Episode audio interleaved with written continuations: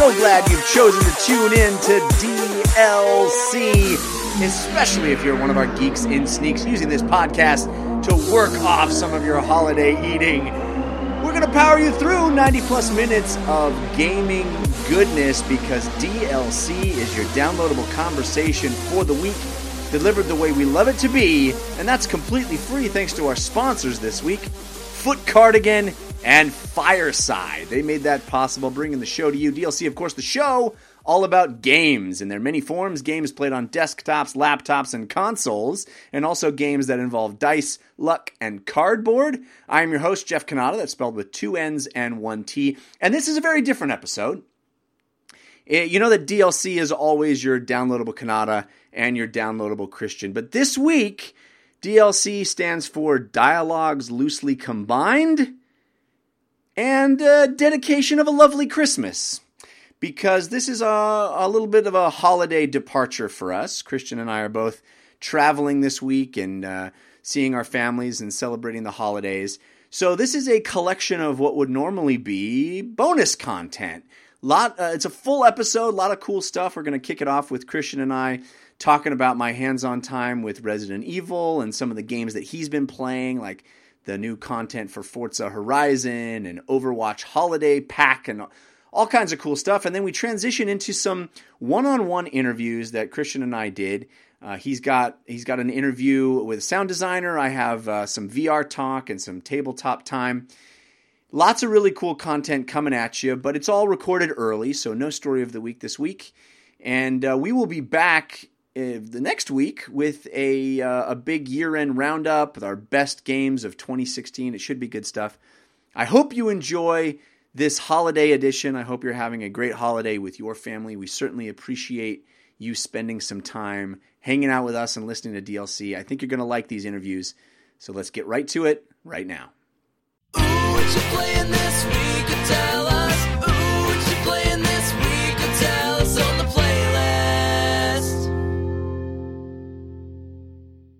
Christian Spicer, Merry Christmas. Oh, I mean, you celebrated a week early, so I guess so. Well, I think as people are listening to it, uh, the, the holidays are happening. Um, I guess this is that. Our episode before, because the next one is like the day after, right? Yeah, yeah. Christmas is on a, I don't know, what is it on a Sunday? Saturday, Sunday this week? Yeah, this, this year. Anyway, um, yeah, we're we're recording this early, and uh, we'll be all, you know, celebrated by the next time we reconvene. But uh, I just wanted to wish you happy holidays, man. Thank you. You too. Um, big week of gaming. I got a chance to go to a uh, a special one hour sneak preview of Resident Evil seven. Um, that was pretty cool. It was hands-on. It was me in a room uh, by myself with, with the game, not in V R. This so was it a, wasn't face-on or whatever, that dumb no. thing you try to make, uh, get your face on it? Hands-on. It was only hands-on. uh, my eyeballs were, were were not on anything. They were just looking. Um, yeah, and I, I, I don't have a sense of whether or not you're excited for Resident Evil seven or not.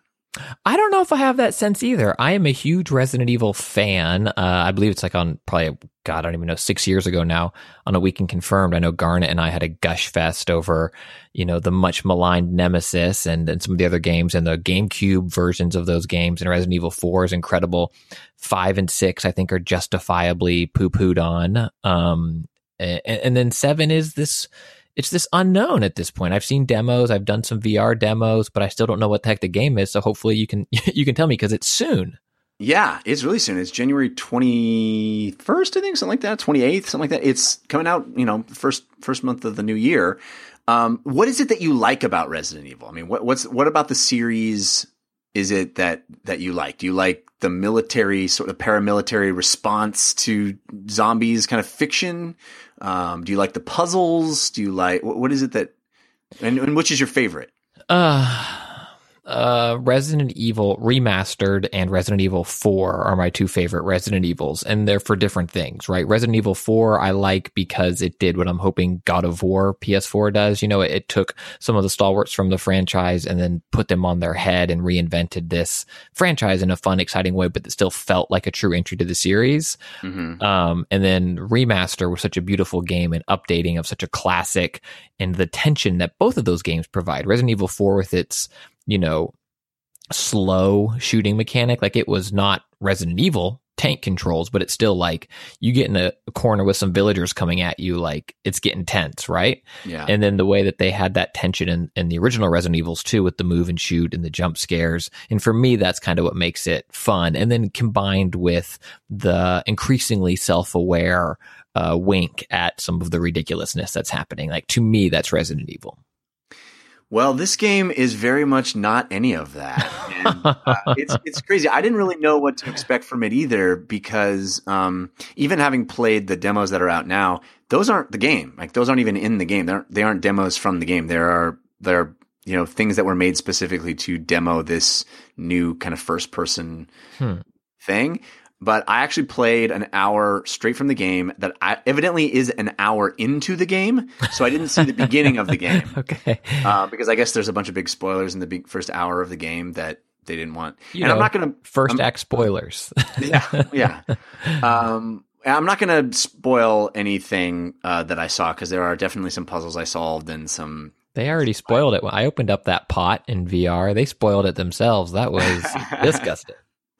Um, Yeah, it's first person.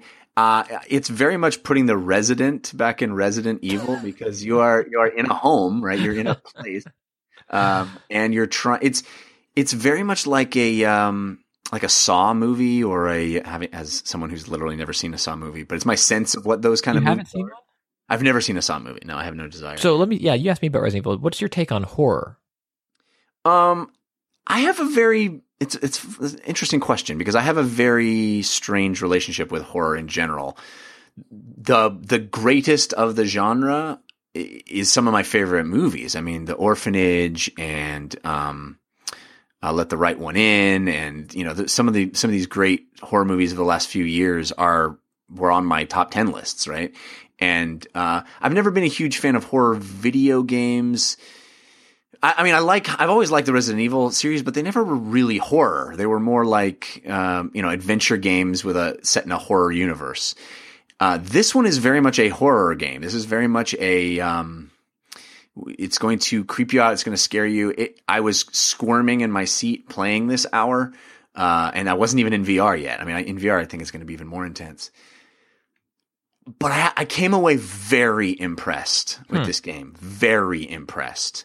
Um, they are doing things in this game that I've never really done before in a video game. It is very cinematic. It's very, um, it puts you in a situation, and rather than making the, for lack of a better word, zombies, right? Resident Evil is about zombies, but I don't know, I don't know the story about what's going on with these characters, but they're kind of zombie-ish. They're the antagonists, right? yeah. It's, it, you know, it's this family whose home you're in, uh, and you're, you know, trying to get out of. Um, they are not typical video game, uh, antagonists. They're not like, okay, get enough ammo, shoot them, move on to the next bad guy, right? It's, you're dealing with them, and almost in the dealing with them is a puzzle. It's, um, there's a sequence at the very beginning of the portion that I played where I'm trying to break into a certain part of the house and avoid uh, a member of the household while doing it. And I died, I don't know, three times in the, in the course of doing it. And each time that I redid it, events played out completely differently. Were those, w- was that frustrating? Like you couldn't figure it out, or was it enjoyable? No, I knew it was frustrating because I knew exactly what I had to do, and it was challenging because the the way that I was being hunted through the house was very intense, mm. and the character felt smarter than most video game characters are. Maybe smarter is the wrong word. I think that conjures up a lot of sort of A I discussions that this game might not live up to. it, it, it's not that it felt smarter. It felt more challenging. It, it felt more like I was no sense of whether he could, when he could see me and when he couldn't. And I felt very um, vulnerable at all times. And, but the crazy thing is, like, there were a couple of moments where, you know, I was able to avoid him, and then he would, he would find me and track me down and kill me. There was a couple of times where I went through the same sequence, and then he would like bust through a wall hmm. that I didn't see coming. He hadn't ever done that before. Um, so it, it was, it played out really wildly differently. And it was, it was frustrating because I felt very, um, helpless, but I think that's exactly the feeling the game wants to, to make you you know, feel is they, you feel like a person in a movie that is in that situation. Like, even when you find weaponry, the weaponry is pretty useless because of how scared you are, how difficult it is to deal in that situation. Like the, the, it's hard for me to explain it without being, without having any spoilers, but there are like the way you deal with that situation, you are not a capable paramilitary operative, right? You are a terrified person in a scary situation, wildly shooting, trying to not die. And it's harrowing. It's harrowing. But that isn't even the, the coolest part. It, as the, as the sequence that I played progressed, it more and more became story-based and progression-based and, um, sort of a, a, just an ongoing puzzle. Like, how, how do I get myself out of this situation? And the encounter, the fights per se, were puzzles in and of themselves. And I found that to be really interesting and really different, and like huge cinematic moments that I'm not going to spoil, but were eye-popping and incredible and had me exclaiming in this little office in the middle of the day. How did it look visually? Very good. Yeah, it's really good looking game, I thought. Um, you know, it's dark. It's uh, uh, it's it, it's not a big open world. You know, it's not. It, you are confined in very tight spaces, but everything has a lot of detail. You're finding things. I mean, it's very Resident Evil in the sense that, you know, only a few things are operable. You open them, you find them, they pop up in fully three D. You can rotate them in your view. You know, it's got all those trappings of the early, early games, the early Resident Evil games. Uh, and there are, you know, there are puzzles like find a piece to put into a hole to unlock a door. Um, and there are other even more clever puzzles that I encountered in this short period. Um, so I like that. I really love the puzzle solving stuff. And, you know, that first Resident Evil, like, you were in a house and you were trying to figure out how to get to to places. And they're kind of hearkening back to that. That, you know, there's a sequence where you, like, get into the upper area of, of the mansion and – or not mansion. It's a large house. Very dilapidated. Um, and the doors all have, like, weird animals nailed to them. You know, it's very creepy, very disturbing. And the interactions that you have with the characters inside that house are – really not anything like I've had in a in a video game. I it actually reminds me more of Condemned. Remember that old Xbox yeah, game? Yeah, it was great. Condemned? Yeah, it reminded me more of that um, than it did a Resident Evil game, in a very good way. Like, I really dug those games. The first Condemned especially was was really cool. Yeah, I did uh, at least twenty more minutes about horror video games. It was, it was incredibly revolutionary, especially for when it came out. Like, the brutality of the melee combat and that, and like waiting for those things to get close to you was something new and exciting. It was a very exciting franchise when it launched. I'm curious, like, do you see, you know, putting on your um, prediction hat or whatever based on past experiences, like how, how does this become a twelve hour game? I don't know. I, I, I'm very curious about that myself. I don't know if they have to keep you in that house the whole time. I mean, the house was large and there were a lot of doors that I never got access to in my playtime. Um, so I'm sure there are secrets and surprises behind a lot of those doors, and how you get into them is going to be interesting and, you know, puzzly. But the whole point is, like, get out of the house. And if I can't get out of the house for twelve hours, I don't, or eight hours or whatever the length of the game is, I don't know. I don't know, you know? I feel like that has to be a misdirect or something where, like, you find the basement and then you end up in the paramilitary complex, right? I mean, that's where my head goes. Like, at some point, like Resident Evil one, even for as cheesy as it was at the time, even with its full motion video and its, uh, I was going to be a jail sandwich. Mmm, sandwich, or whatever yeah. the dialogue was in that. Um, it, I mean, it even got ridiculous for its own standards. It starts very grounded. You're looking for a lost squad mate. You're in this room. And then all of a sudden you're in a lab and, you know, all, there's all these crazy experiments going on and this mansion's not a mansion and it's this and there's an elevator. Then you have a rocket right. launcher and it, and it goes crazy. Um, maybe, maybe they go there. Uh, I would, I would actually be genuinely surprised if that happens because just the tone and the feel of this game is very different. Um, there's a moment, uh, this isn't, I won't spoil anything, but there's a moment where you like, there's a cop that comes up to the window and you can't get out the window and you, he can't get in and you're talking to him. And it doesn't feel like a cop from a Resident Evil game. If, you know, it doesn't feel like, um, uh, what, you know, Jill or whatever, you know, right, or yeah. Leon or, you know, it feels like, um, um, it feels like that moment in the movie Clue where the cop comes to the door and everybody's like, he just does not understand that there's any danger in there at all, you know? And you're like, no, seriously, this is some messed up stuff happening in here. And the guy's like, yeah, calm down, fella. And it's like, no, you don't understand. It's really, you know, um, it feels like a movie. It feels like one of those horror movies where all you need is just somebody to understand that you're in intense danger and there's somebody behind you at any moment and you're completely helpless. And even when you have, you know, weapons in this game, at least in the section I saw, you, you do not feel empowered by that weapon. You feel very helpless still. And I think that feeling is pretty incredible because video games, for the most part, are all about making you feel empowered and making you be able to mow through enemies. And the idea that there doesn't have to be just tons of zombie fodder f- for you to have this moment-to-moment interaction is a pretty interesting take, you know, like the, the times you encounter a quote unquote zombie, at least in this section, and maybe it changes, but at least in this section, were really intense, really unique, and really um, made one bad guy feel completely terrifying. That's awesome. I'm glad to see them taking a risk with the franchise because I do feel like it had become stagnant on this action shooter thing. And the games, in my opinion, got increasingly worse with that kind of direction as they kind of tried to build off what they saw the success of Resident Evil four uh, was. I'm curious in, in, in this, like if they're following now. And I hope it's great. I, I am very hopeful for this game. But it seems like, you know, they're very much looking at what is hot in horror games right now. Because, you know, you talk about video games are often about empowerment.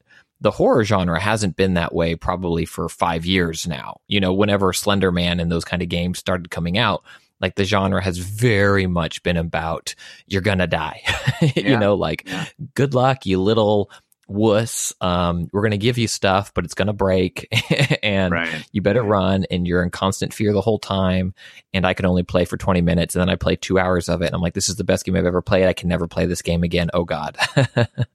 Yeah, and I guess that's true. I guess um, there's been more of that than maybe I've I recognize because I don't like playing those those all those Slender Man games and stuff. I, I just am such a, a little weenie. I don't, I have no desire to put myself through that. They're terrifying. Late at yeah. night, headphones on. They're terrifying. Oh. oh, and that's another thing that this game does really, really well, uh, is sound. I mean, every footstep is loud and you're just like, please make less noise. Please less make less. I was playing with, um, you know, not noise canceling headphones in this office, and it, every creak, every, and you, you'll hear the guy in the other part of the thing going, I'm looking for you, you know, and it's like, oh, Jesus. Um, oh, it, it's just, it's really, really unnerving, the, the, the sound design that I experienced. Did you sign any waivers before you play this? Are we going to see the night cam footage of you playing this in the commercial? It's like truly terrifying, and it's you just letting out a scream. it, I mean, they kept laughing at me um,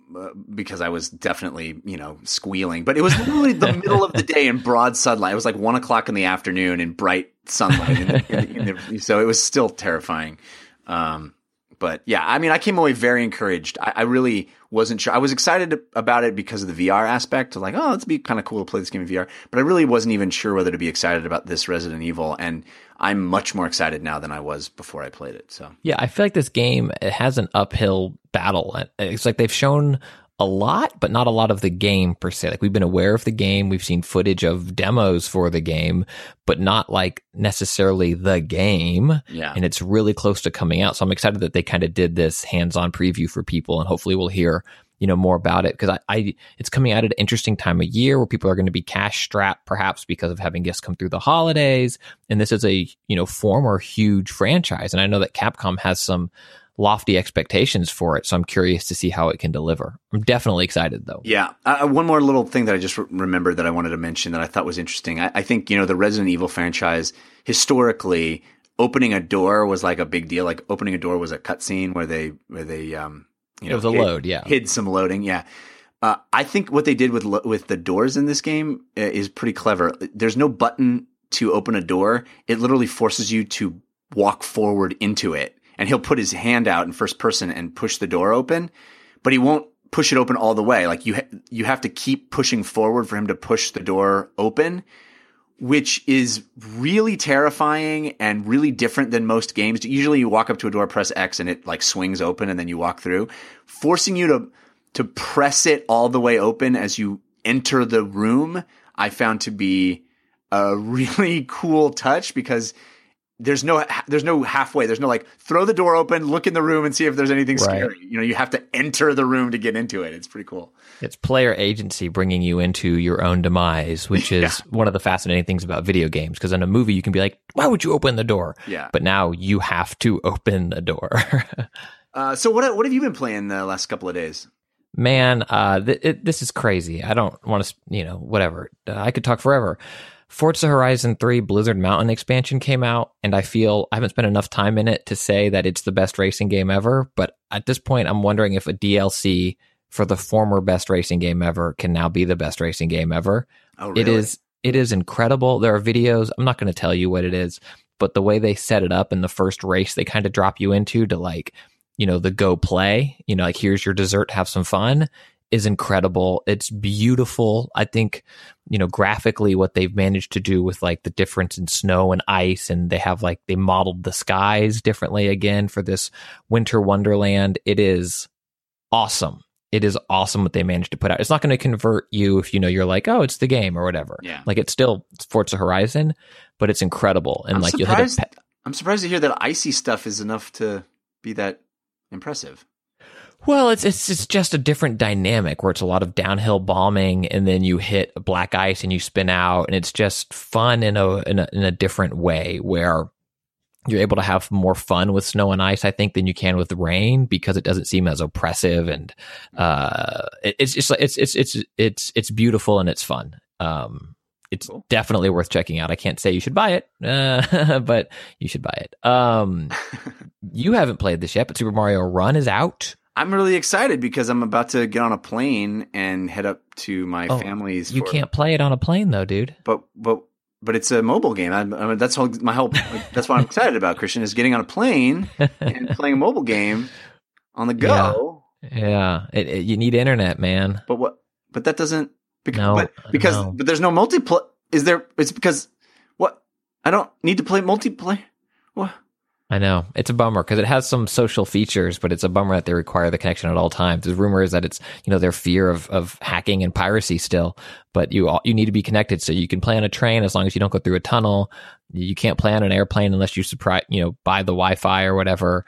Um, it, I'll, I will say though, the, the novelty and oddness and joy and like, what a weird future where like I'm on my iPhone and the red screen with the Nintendo logo came up and like classic Mario sound started coming out of my phone. I was like, this both makes me happy and sad at the same time. Like, it's like when Sega, you know, quit making consoles. I was like, finally, we'll see some Sega games on every console. This is going to be great. And then I was like, but still, I love you, Dreamcast. And this, of course, isn't the end of Nintendo hardware, but it felt, it feels weird, different than Pokemon Go even. It feels weird to have Mario. Um, my quick hot take impressions of it, having not like done the grind out in game type thing, is that it's fine. Um, It's fine. It'll make a lot of money. I don't think it'll set the world on fire. I think reviews are being a little more favorable because it's Mario. I think if this exact same game came out like something else, you know, I, I don't think people would even really take notice in the same way. It's really well made. It seems like it's quality. It looks good. It plays well. Um, but I, I want you to play it. We can we can talk more about it. Yeah, I'm, I mean, that's going to get me through my, my family Christmas. No, it won't. That's the idea. Well, the end game is long, I, I've heard, but the initial stuff is not. Um, and then Uncharted four had an update. They they released their survival, their horde mode, and um, it seems really cool. I've only scratched the surface of it, but it's, you know, co-op or solo play, uh, boss runs, like, you know, it, it's what horde modes are today. I think sometimes you say horde mode and you people just assume Gears one.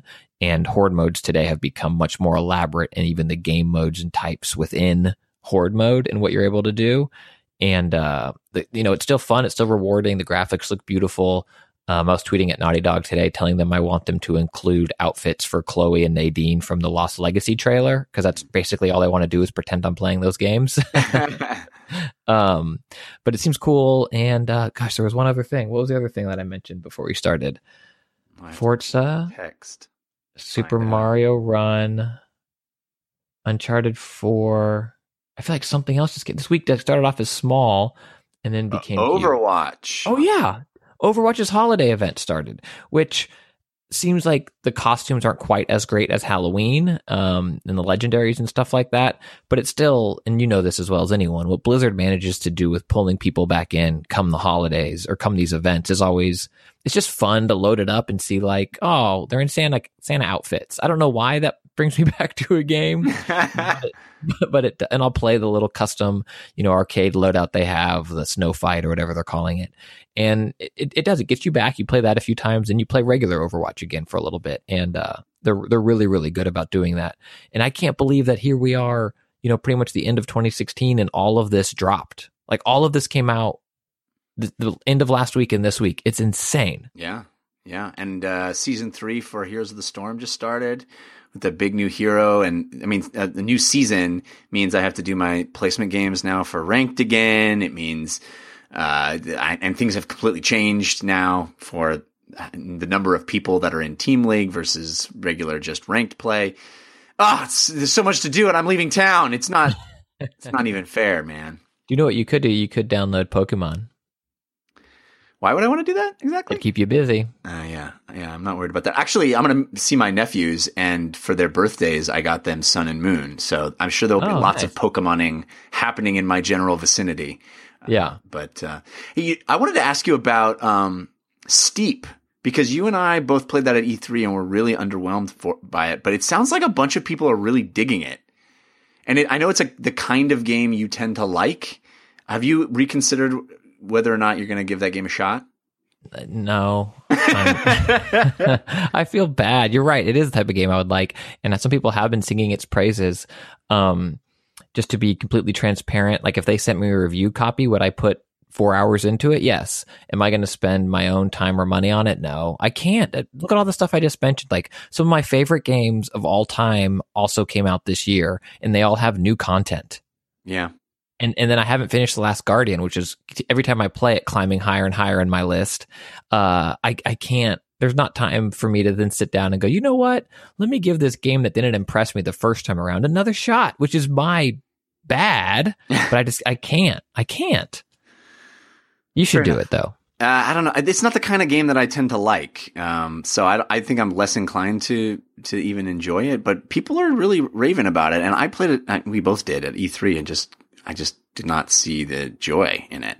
But and I feel like Ubisoft didn't, has not seen the joy in it. That game just came out. Yeah. You know, like they're like, and Steep's out. Right. And what a weird time. Right. Ugh. Last Guardian, Final Fantasy fifteen, and then here's this game, Steep. Yeah. It's odd. It's hard. It's hard. It's a hard. It's a hard time. I don't know when games can come out anymore. It used to be like, oh, the summer, and now Red Dead's like, no, nope, that's us. Yeah, I know. Oh, early spring. Nintendo's like, no, that's our new console. Yeah. Uh, well, the beginning of the year. Uh, that's Resident Evil seven. Oh, the holiday. Yeah. yeah good luck. We got Resident Evil seven in January. We got uh, Horizon Zero Hour in February. Zero Dawn. Zero Hour. I always say that. Zero Dawn. You're right. Um, it's like it's the hits are just going to keep on coming. It's going to be exciting. Um, and we're going to be doing our best of twenty sixteen show uh, next week, which is pretty God. fun. And then after that, we'll be doing our annual anniversary show with uh, our predictions and our reckoning for last year's predictions and uh, all of the uh, all of the games we're excited about for twenty seventeen. So it's going to be fun. It's going to be good times.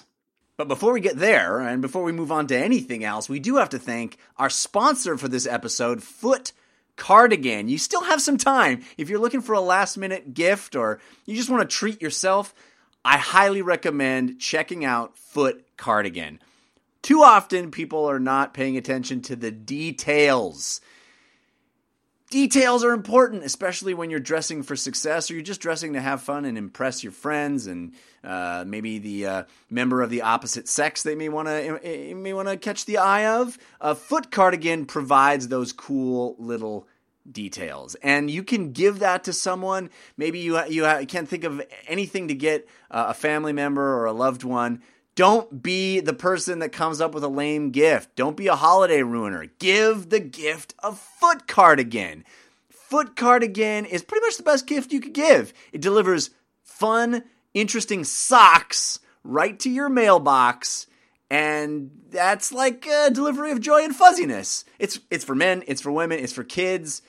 Everybody, you get them once a month all over the world. And the best part is you don't have to choose the socks. They have really cool people choosing the cool socks for you. And the socks are always fun. They're always uh, going to add a bit of flair to your wardrobe. Every month is su- is a surprise, and surprises are the coolest thing. Give the gift of surprise. Give the gift of surprise to someone else or to yourself, starting at just nine bucks a month.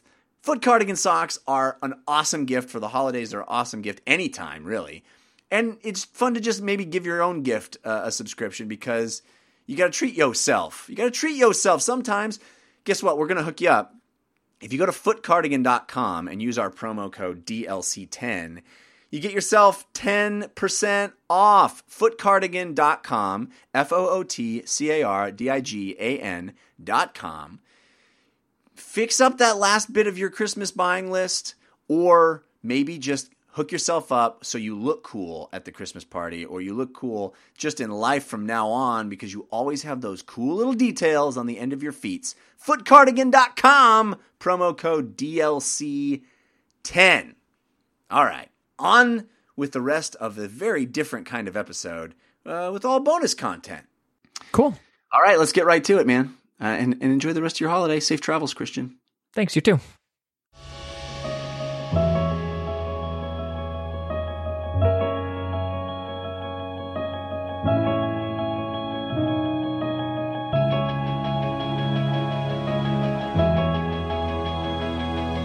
Hello, dear listeners. Welcome to this bonus content of D L C. If you want extra geeky goodness, I do another weekly podcast called At Least twenty More Minutes that you can find at patreon.com slash Christian Spicer. But this, dear listeners, is not that. This is bonus content for D L C, and I am so excited.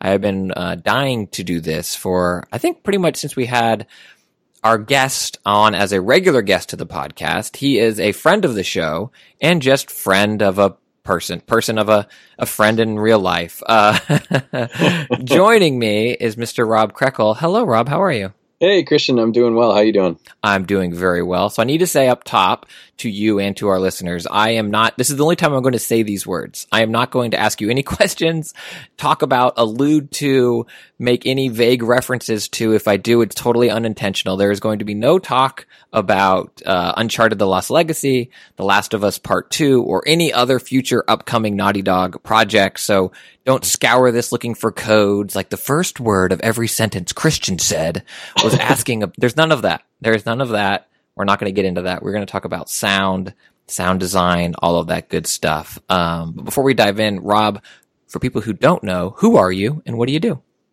Uh, I'm Rob Krekel. I'm a senior sound designer at uh, Naughty Dog. Um, I've, I've been at Naughty Dog officially for about two years, but in reality, I've been here for about six. Um, I used to work for Sony's internal sound group, which uh, is sort of like internal outsourcing. But my office has been at Naughty Dog for the last six years. And so I've worked on uh, all the projects that have come out of Naughty Dog since Uncharted three. Cool. Sony Internal Sound Group is a an awesome name for a group. It sounds it sounds very cool. It sounds like you guys wear black suits and sunglasses all the time. It's a rough gig. It's uh, it's cool because you get to work on lots of uh, different titles, but you, you get to work on lots of different titles, so you're always very, very busy. Right, I'm sure. Uh, so what is... We talked about it a little bit. You were a guest on a full episode of D L C too long ago. We only covered it for a little bit up top, but like it fascinates me. I appreciate good sound. I appreciate art. I appreciate design. I don't know much about it, and I'm always eager to learn more. Like, what is sound design? Like, you record someone punching, and then you play that recording over Nathan Drake punching someone in Uncharted two? Is that what it is? Is that what you're doing? Uh, in a, if you were to break it down to its simplest terms, uh, in a way, sure. Uh, sound design really is... Um, is storytelling, just like most things that are involved in uh, in this media. Um, you know, sound, especially at Naughty Dog, is is used in a way that, you know, represents the reality uh, that we're trying to convey in the games here. But we're also trying to tell like little micro stories within the larger context of, say, Uncharted. So even the smallest door creak or window open or whatever we'll have like sort of a little story that makes, we're, we're trying to make the players feel a certain way. So if you're trying to make the player feel uneasy, maybe the creak is a little bit longer or louder uh, than it might be in reality because you want them to feel tension, like, oh crap, I'm making a lot of noise.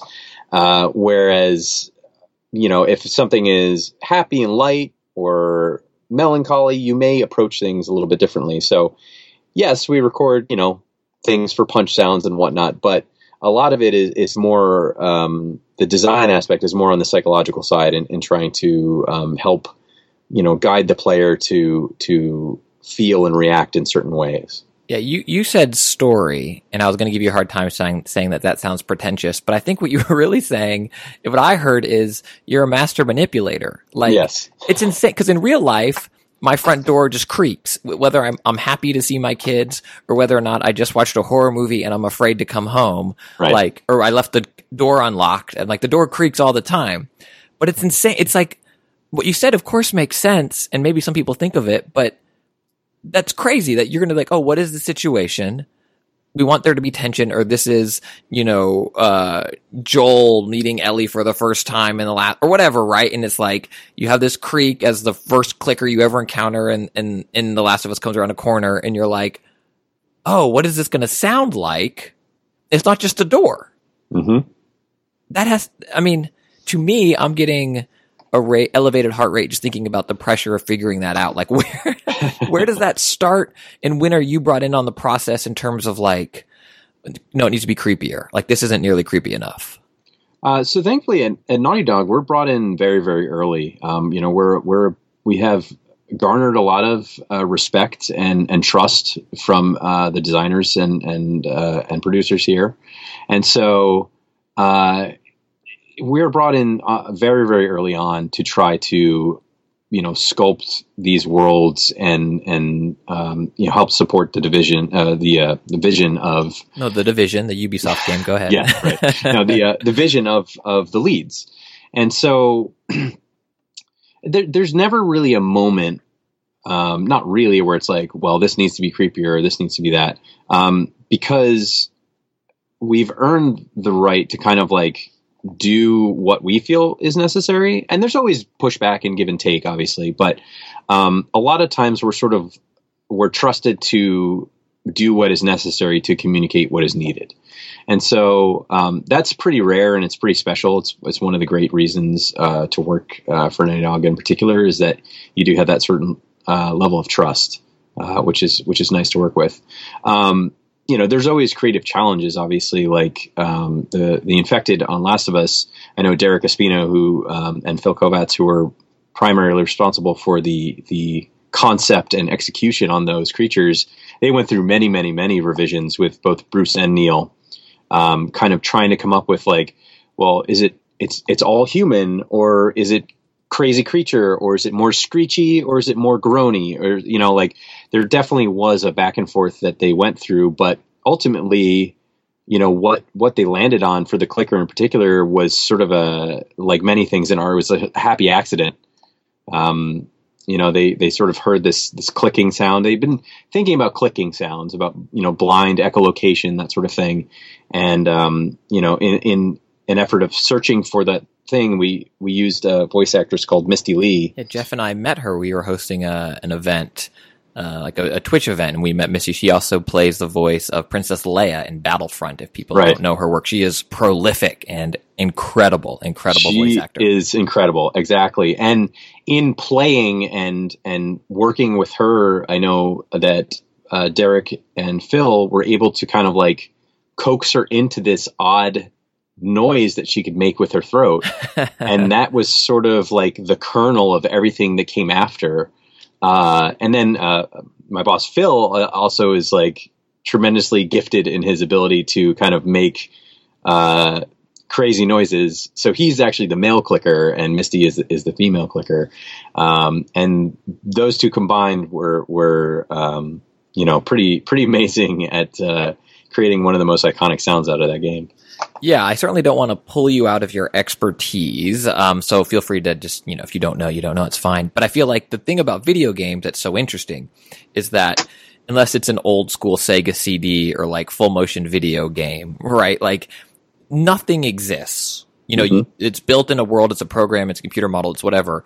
Whereas in a movie, they're actually on set. And I know video games now shoot motion capture and do stuff on set. But like in, in a movie, you have The Rock and Fast and the Furious coming in and actually closing a door. Whether or not they use that sound uh, or they add to it, I, you know, I'm sure they, they don't just use the regular sound, but w- or the grunt he makes when he gets punched or thrown across the room or pulled on a cable. Like that thing exists, but in this game world, I mean, you literally have nothing until you make it. And mm-hmm. like the average day to day things, not like a click um or like a unique sound effect, but like something that's fairly common, like a door, um a brick, uh, a bottle, a gunshot, a whip, a footstep, whatever. Like these mundane normal things, how often is that sound the actual thing and that's it? Or is it that plus something? Or is it not even that at all? It's actually a watermelon against a wall or something like that. so uh Uh, a lot of the sounds that are, are sort of mundane and, and everyday are are actually the thing. Um, but again, it sort of depends on on the context. Uh, a door is a door unless it's trying to communicate something to the player that's that's more interesting. And then maybe it might have some animal recording, you know, sort of buried in it to make you feel uneasy. Yoda um, on the spooky door. Like, oh, no, exactly. exactly. But uh, um, a, a good example of this in Last of Us is actually, so that, you know, there's wildlife, there's birds and bugs and, and all sorts of things that, you know, create the, the feeling of the world.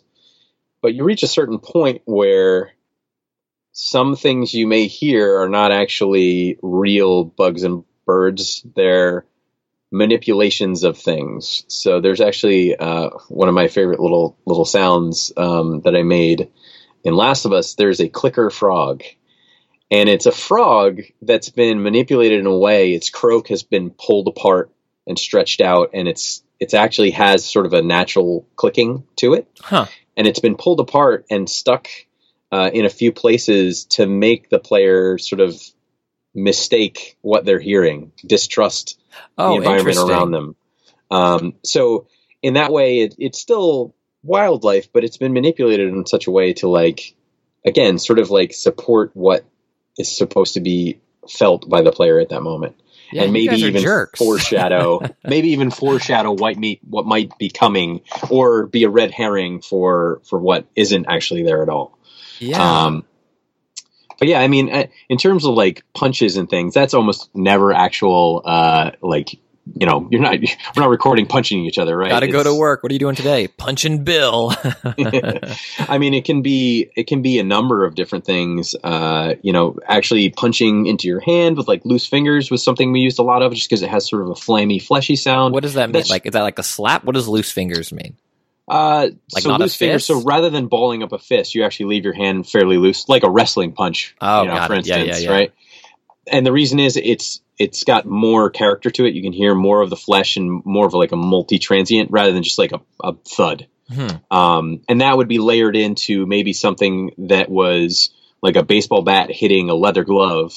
which is sort of more of a classic Hollywood, you know, hyped punch as maybe a, a lower element.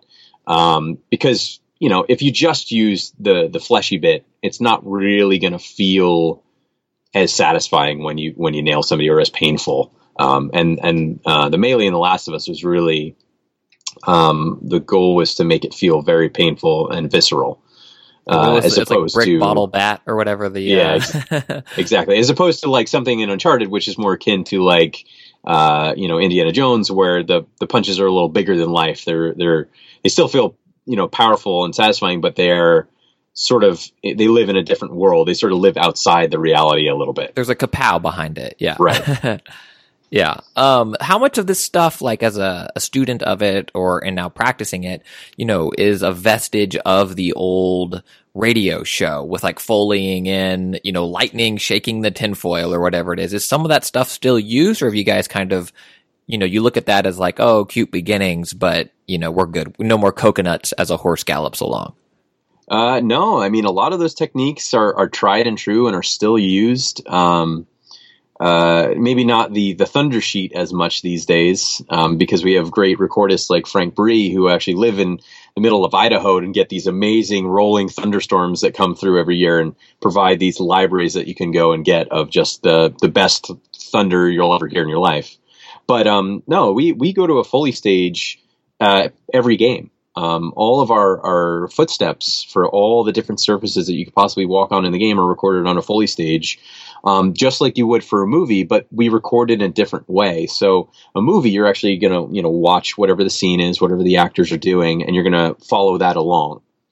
We don't have that luxury because the player can pretty much walk anywhere they want. Yeah, because so, if there's snow, I'm going to walk in a circle to see how long till my footsteps dissolve. Like that, right. Or sand, I'm going to be like, wet sand, dry sand, wet sand, dry sand. I did that for probably, at least not exaggerating, two or three minutes in Uncharted four, and I was like, wet, dry, wet, dry, wet, dry, wet, dry. Right, and we actually have two different sounds. We have yep. wet sand and dry sound. Yep. And um, but not only do we have two different sounds, but we have multiple levels of performance, because movement in a game is analog, right? A player can go slowly or or middle speed or sprinting. And so, um, you know, our Foley recordings are, are much more involved, to where we're we're recording multiple levels of performance, where you're you have a performance where they're uh, simulating sneaking, and then a performance where they're simulating like a normal walk, and then a jog, and then a sprint. And, you know, the way your feet sound on, on various surfaces is very, very different when you're, you know, sprinting hard versus when you're trying to be quiet. And so we actually cover all that stuff dynamically in the game. And, um, you know, a big part of sound design is, is obviously recording, um, you know, assets to, to represent the things that you're uh, showing in the game. But um, a major part of game sound that makes it unique compared to any other medium that sound is involved in is uh, the integration, the dynamic behavior. Um, and that's a big thing that we we really strive to um, nail in every painstaking detail we possibly can at Naughty Dog.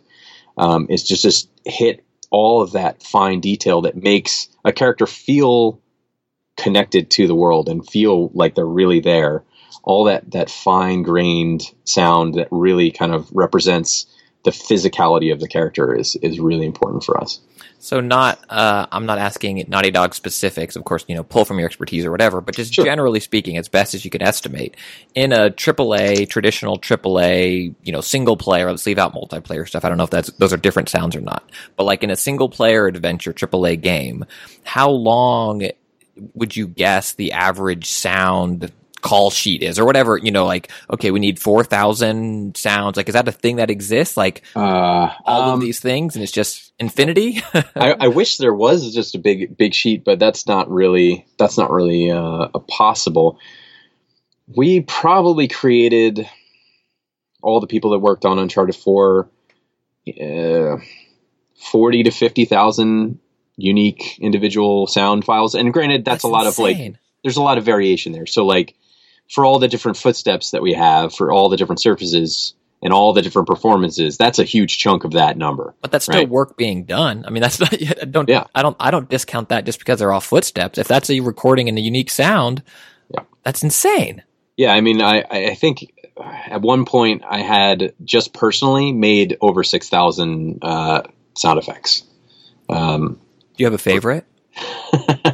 Uh, in Uncharted four, I, I'm really proud of the way the Jeep turned out. I think that feels really good, kind of all the accoutrement associated with that, but also the um, the bell uh, tower sequence mm-hmm. um, in, in Madagascar uh, City is one of my favorite sequences that I got to work on from the beginning with all the uh, the statues and the rotation and the gears and all that, all the way through the end where it's crashing through the floor. Um, it is in, I mean, as you're, it's just, it is insane.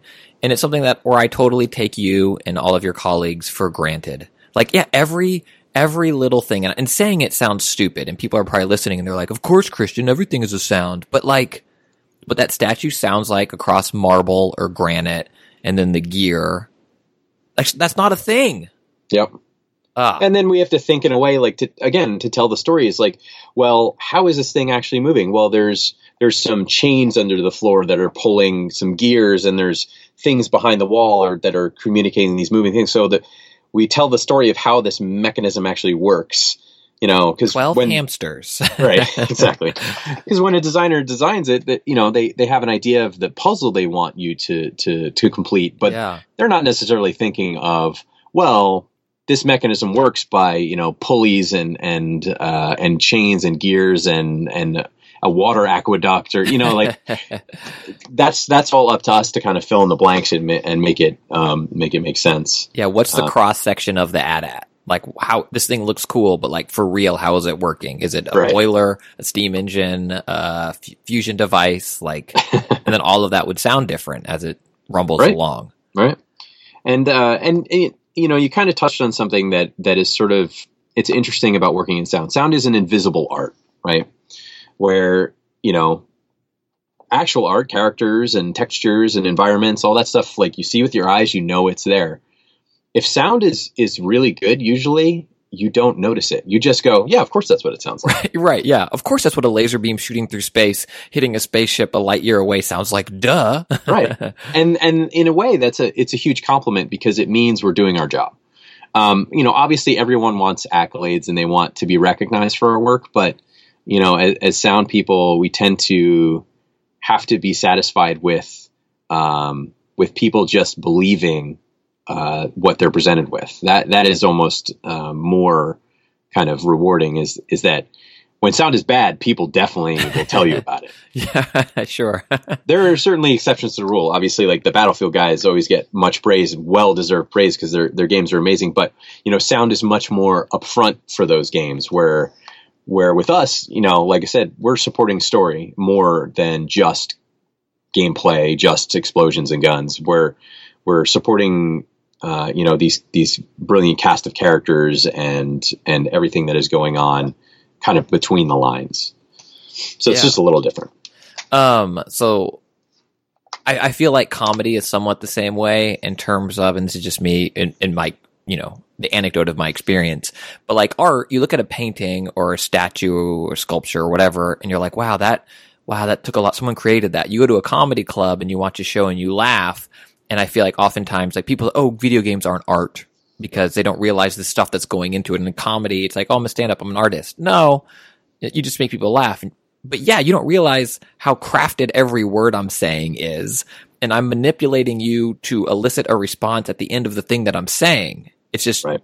good comedy, good anything, good art looks effortless. Bad art is a punch to the face. It's an affront to your senses, whatever it is. And I think it's, you know, sound is, is the same way. Um, is sound ruined for you? My anecdote for this is I worked in the service industry, uh, in high school and uh, I think just high school is kind of when I was, eh, maybe later too, but like at a restaurant. And if I go to that chain of restaurant or kind of any restaurant now or comedy clubs now, like, you know how the sausage is made. And like, you know, I watch a T V show. I know what the writer's room is. And you're like, oh, that's uh Susan's joke. She's killer at those. I didn't know she wrote it, but you can see it. Like, right. Can you turn your mind off and just watch Westworld? Or are you watching it going classic twin barrel shotgun for the, you know, whatever. Oh, when they're making the things, they're using a, a Rolly acrylic acid wash or something. It's very difficult to turn that off. Um, it, it, it, in games in particular, it's, it's really hard to turn off the critical cap a lot of the time, which I, it's, it's, sort of annoying because, like, I just want to sit and play a game and, like, enjoy it and, like, not go, oh, that's that's a library sound. I've heard that, you know, like, and that and it happens all the time in, in T V and movies for sure. But sure. there's there's always there's always games and there's always films and, and shows that are transcendent of those things and make you forget. Um, like a, I saw Arrival recently, and that is it's one of those good. things where I was just so blown away. I had to, like, sit there just, like, collecting myself after watching it, um, because it was sonically, it was it was completely unique, um, and that's rare, and it's also extremely inspiring and sort of like uh, it's just awesome in its in its ability to kind of like. Finally, something pulled me out of my, my critical, like cynical sound guy. And just, I just got to experience something that's, um, so it makes, it makes things like that, I think, more special. Um, but it makes sort of the run of the mill mediocre stuff a little, uh, harder to, to get through sometimes. Sure. sure. Um, I could do this forever. I know you have real work to do, but I, I if we can two wrap up last questions, sure. One, um, the most difficult sound in your opinion to capture accurately and convey, and then taking it home, uh, if someone is interested in getting into your line of work, if there was a youngster listening uh, and, and fascinated by this, any tips or tricks or anything like that you can help to get them started? Sure. Um, capturing accurately kind of every sound in a way is, because microphones are, are by their very nature imprecise just because they are mechanical devices. Um, Recreate, I would say, is probably a better one to go on. And that is like creature creature sounds are probably the hardest sounds to make convincing okay. and not just a mess of, well, I threw this animal and that animal and this animal and that animal, where you sort of lose the voice of the thing you're trying to make. Creatures are, are extraordinarily difficult. Uh, and I would say those are definitely the most challenging. I still have trouble with that stuff. And uh, I'm always amazed at like, sort of the simplicity of like Chewbacca, for instance, like he it's so amazingly effective, and it's made from, um, you know, very minimal, uh, like processing. It's just, it's mostly bear. Huh. So it's like a little bear and a little dog. And, and the, you know, we, t- I think in the day of, in the days of digital, we tend to sort of layer too much stuff too often, too quickly, to try to achieve something, and it just ends up getting uh, muddled. And so um, striving for that more simplistic approach, I, I think, is something that at least I will try to do whenever I get to to do, do some creatures. Uh, in terms of, of getting in to do, uh, do what I do, um, honestly, nowadays there are, there are more schools than ever that are sort of teaching sound design. Um, the school that I went to in particular, the Savannah College of Art and Design down in Savannah, Georgia. Um, I really loved my time there. I, uh, I learned a ton, but more than learning, I having access to literally like every microphone available hmm. and field recorders and people who had worked in the industry and recording studios and time, time to play around and time to make mistakes was extraordinarily valuable.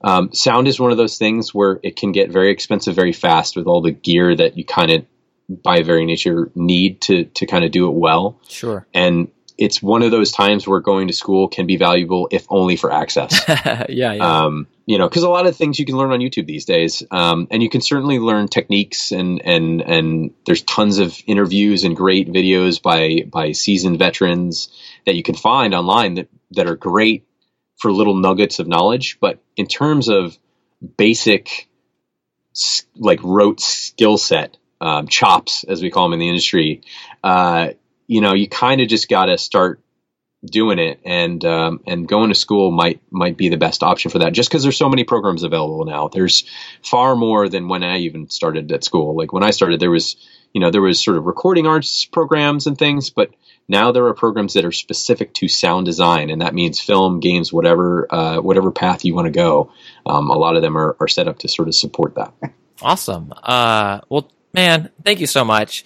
You know, I love you. You know, I, I love the, what you guys create. Um, if people wanted to stalk you online and try to put your tweets together for for, uh, for secret codes, where can people uh, find more about you or and or sound design? Sure. You can uh, follow me on Twitter at Rob Krekel, and uh, you can... You can tweet at me. I am always up for answering questions. Um, you can also find me on LinkedIn. Just search my name. You'll find me. Um, that's a great way to connect in terms of like job stuff.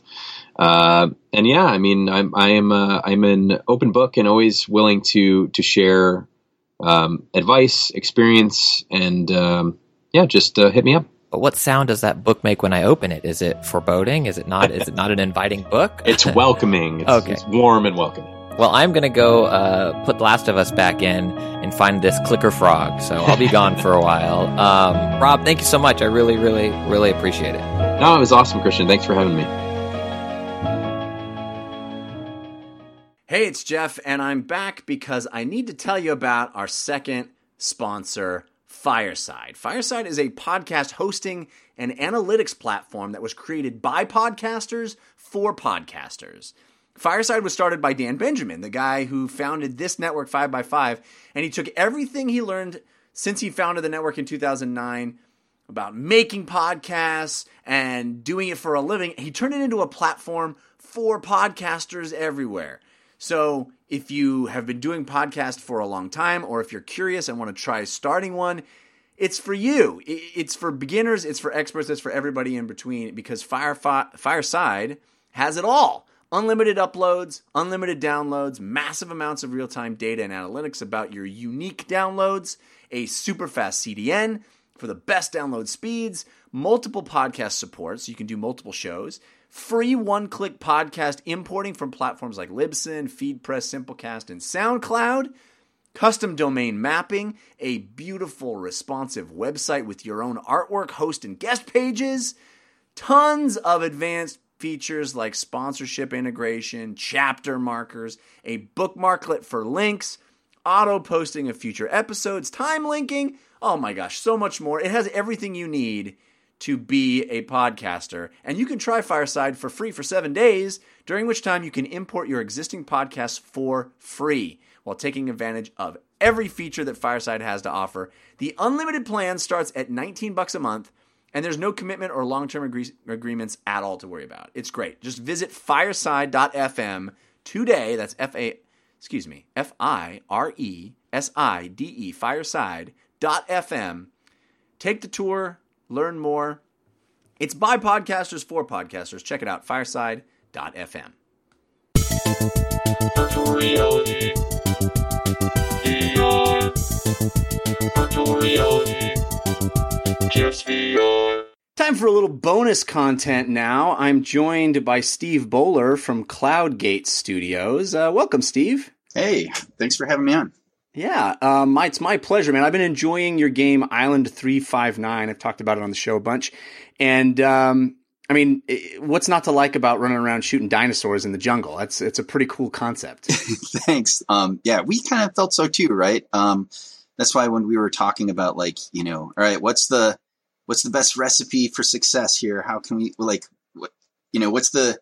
What's the easiest thing to do uh, on the Vive and V R, which was like shoot things, and then what's you know what's uh what's really popular that's in the public eye that's easy, you know, like not branded but everybody knows what they are. And we were like, let's dinosaurs are kind of awesome. Let's try and do something with that. Yeah, and they uh, they really capitalize on one of the things that makes V R so special, which is scale. Right, mm-hmm. You have tiny dinosaurs, you have big dinosaurs, and, and it's fun to feel like you're standing right next to them. Yeah, we just um we were just down at V R Austin. Uh, they did a they did a V R jam that they do every year, and we missed the last one because we weren't doing V R last year. That's like how new V R is, right? And yeah. um, you know, like the last one was like where they prototyped Job Simulator and you know Final Approach, like launch titles for the Vive. We were like, all right, and our friends host it, so we really should go down there and you know visit and hang out and do something. So we put, um, we haven't put the T-Rex in the game yet.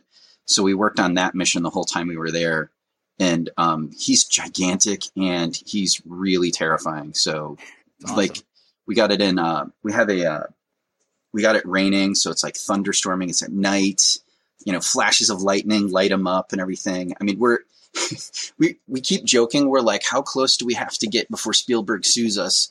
Um, as long as there are no banners falling slowly down around him, I guess. Right, exactly. It. And we're like, nobody say Jurassic anywhere. Don't ever say it. Um, and we should be okay. Uh, let's take a little step back, because uh, you're a guy that's been around in the video game industry for a while. You you worked at Midway and NetherRealm. You worked on Mortal Kombat. Yep. Uh, but but uh, CloudGate is exists specifically for V R, right? Yeah, yeah. We what, we what founded you, it for that. Sorry, go ahead. No, I'm sorry to interrupt you. I, I'm just wondering what. Why are you doubling down on V R? I've been a V R evangelist for a long time. I think it's the future. I think my kid is going to think it's weird that we ever played on two D screens, you know, at all. Yeah. Uh, are you, do you believe in it that much? What made you double down on V R? Oh yeah, absolutely. Right. Um, and I'm, I'm like a late evangelist to V R. I almost, I almost feel guilty. I'm almost that fair weather fan. Right. Um, whereas like, um, one of my good buddies, um, Patrick, the guy who runs the V R Austin Jam, has been begging me to try V R for years now, right? Like, um, you know, like you got to try the, you know, Google Cardboard, you got to try, you know, Merge V R, you got to, you know, you guys got an Oculus, you know, D K kit yet? And always telling us how great it was. And I'm like, yeah, yeah, whatever. It's, I'm, I'm glad you're into it. It's not for me. And we tried, you know, at the last place we worked, we, you know, the company did the Kickstarter for Oculus, and we, you know, they did it late. Um, we eventually got a D K one like months after everybody else did. And I tried it and I got motion sick from it. You know, I was like, this is undeniably super neat, but that's cool. I'm going back to work. So uh, basically, you know, all the stuff leading up to trying out the Vive was kind of, um, it didn't, it, I didn't get it yet. Right. I was like, it's neat. It's gimmicky. It, uh, it's not doing it for me. Right. And I wasn't necessarily dismissive of it. It was just, it didn't grab me. And then we got that Vive dev kit in, um, you know, the ones with the funny sombrero hats on them. Right. Right. And, um, and they like, I think it was actually Jeremy who forced me to do it. I was, you know, I just got done telling this story to somebody else, but I was like, look, guys, I, look, it makes me sick. I don't want to do it. Um, they're like, no, no, no, this one's different. Cause everybody else in the office had tried it already. And they were just as enthusiastic, it felt like, you know, for the other stuff. So I wasn't seeing, you know, an increase in enthusiasm convincing me I needed to try it. And somebody was finally like, look, it's your job as a creative director to try everything in case somebody asks the studio to make a project for it, right? And I'm like, fine, you're right. I hate you. So I went and got in the mocap studio and I put the Vive on my face. And um, I nicknamed it the Mesa. I don't know what their technical term was for it, but it was that original gray room that um, shipped with like the, the, the Valve demo app that, um, you know, I, I, I nicknamed it the Mesa cause that's like a Tron term. Right. Mm-hmm. Um, and it felt like, okay, this is like Tron, and it had those like little gray squares that you were standing on that sort of trailed off into the distance. And yeah. It gave you like a sense of verticality and spatial distance. And I was just, like everyone, it's not special to me. I was just overwhelmed at the one-to-one tracking and yeah. the fact that I could walk around and be in this new space and see your hands. And that's like one of the most amazing things was seeing your hands. And it, like, I want to touch on this really quick, that the reason why I think that's so magical for people and people don't get it. I, I've been in motion capture forever, and I'm like an armchair, like psychology geek, right? Like I want to, I want to learn why humans do things, because that helps, especially in V R development. And seeing your hands is literally the first time any human being becomes self-aware. Um, I don't think wow. your baby's done it yet, because he's really little, but maybe yeah. he has. If you've witnessed the moment your baby first realizes they have hands, it's magic, right? Yeah. And right. that, I think that just imprints on us as human beings that like, that at a subconscious level, our hands help us identify who we are and where we are in the world. Right. Mm-hmm. Um, it seems basic, like, duh, but we never had that in V R before until we saw that. And that's what, I mean, it was amazing walking around, but then seeing, oh, there's where my hands are and I can reach out and touch this stuff. This is incredible. Um, yeah. That's what did it. And since from that point on, there were lulls in it. Like I had a job to do that wasn't, you know, developing for V R yet. And so I had to go back to doing that. And as soon as we shipped that, um, even at our old job, this is, you know, this is how we got to um, getting the Brookhaven demo done so quickly, was we were just like so overworked from the last project we were on. We were like, nobody bother us. We're going to play in V R for a while. and um, it sort of became like we would help each other out and solve problems, but we were sort of like one-upping each other, yeah. you know, of like anything you can do, I can do better. Right. And uh, Jeremy would make something cool and then I'd be like, but check out what I just made. And um, what was happening was it became like a, like a iterative ch- learning challenge for us to mm-hmm. like learn what best worked in V R and what didn't uh, and stuff like that. So it just, it was like, that's what really like nailed it for us. And from that point on, we sort of had, you know, a discussion when we went, um, Valve noticed what we were doing and invited us to demo. It was when Valve invited us to demo Brookhaven at the G D C booth that they had. They had that giant ballroom. I don't know if you got to see it. I did. Yeah. Um, yeah. And we had missed out on the gathering of developers they did previously to that in January. And I was really angry because I was like, look, I think we can hang with those twelve developers. I feel like we sort somewhere in that top twelve of um, quality bar that we can hit. Mm-hmm. And the only reason we're not there is because they didn't know who we are. Right. And, um, oh, I had, I had FOMO so bad, Jeff. I was just like, I was like, you know, it's the tech is so cool and the, the medium's so cool and we should be in there. And then when they were like, hey, do you want to come demo at G D C in our booth? I was just like, yes. And of course we're already going to G D C, you know, like muting the phone and yelling, buy the tickets, right? um, you know, book the hotel, we're going. So, um, the, uh, you know, that's what did it. And being yeah. there at that event, I mean, I just turned to Jeremy and I'm like, look, there's like a real chance that when we go back home, the next project we land isn't going to be V R. Yeah. And we're not going to be doing this every minute of every day. And is that something you want? He's like, hell no. I was like, all right, me neither. So let's figure out how we can do this full time. And that's when we started in earnest, you know, I think, deciding we were going to do this, and lots of other factors came into it, but that's like easily the, you know, the most positive and good reason to do it. Right. Was totally. Like, hey, we love it. And we think we're pretty okay at it. Um, and we have a lot of fun doing it and we can't imagine doing it any other way. So yeah, you hit on a couple of things I want to dig deeper on. I, one of them is it, it does seem like this magical time, particularly in the Vive community mm-hmm. where stuff is going up every day. There's like, you know, small dev teams that are doing really innovative, crazy ideas. You get these early access games that are really just a, a snippet of, of some idea that's not fully fleshed out, but they're really interesting.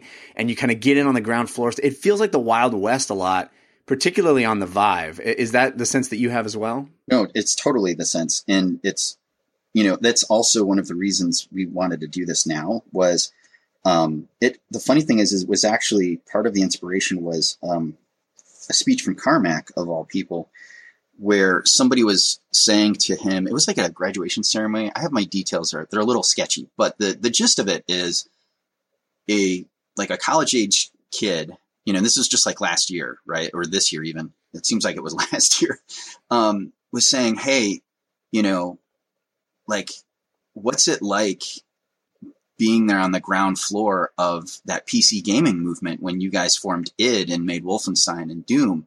Like nothing like that's ever going to happen again. And I'm kind of jealous. And he was like, I have to stop you right there because something like that is happening right now. Yeah. And you're just not aware of it. And it's V R.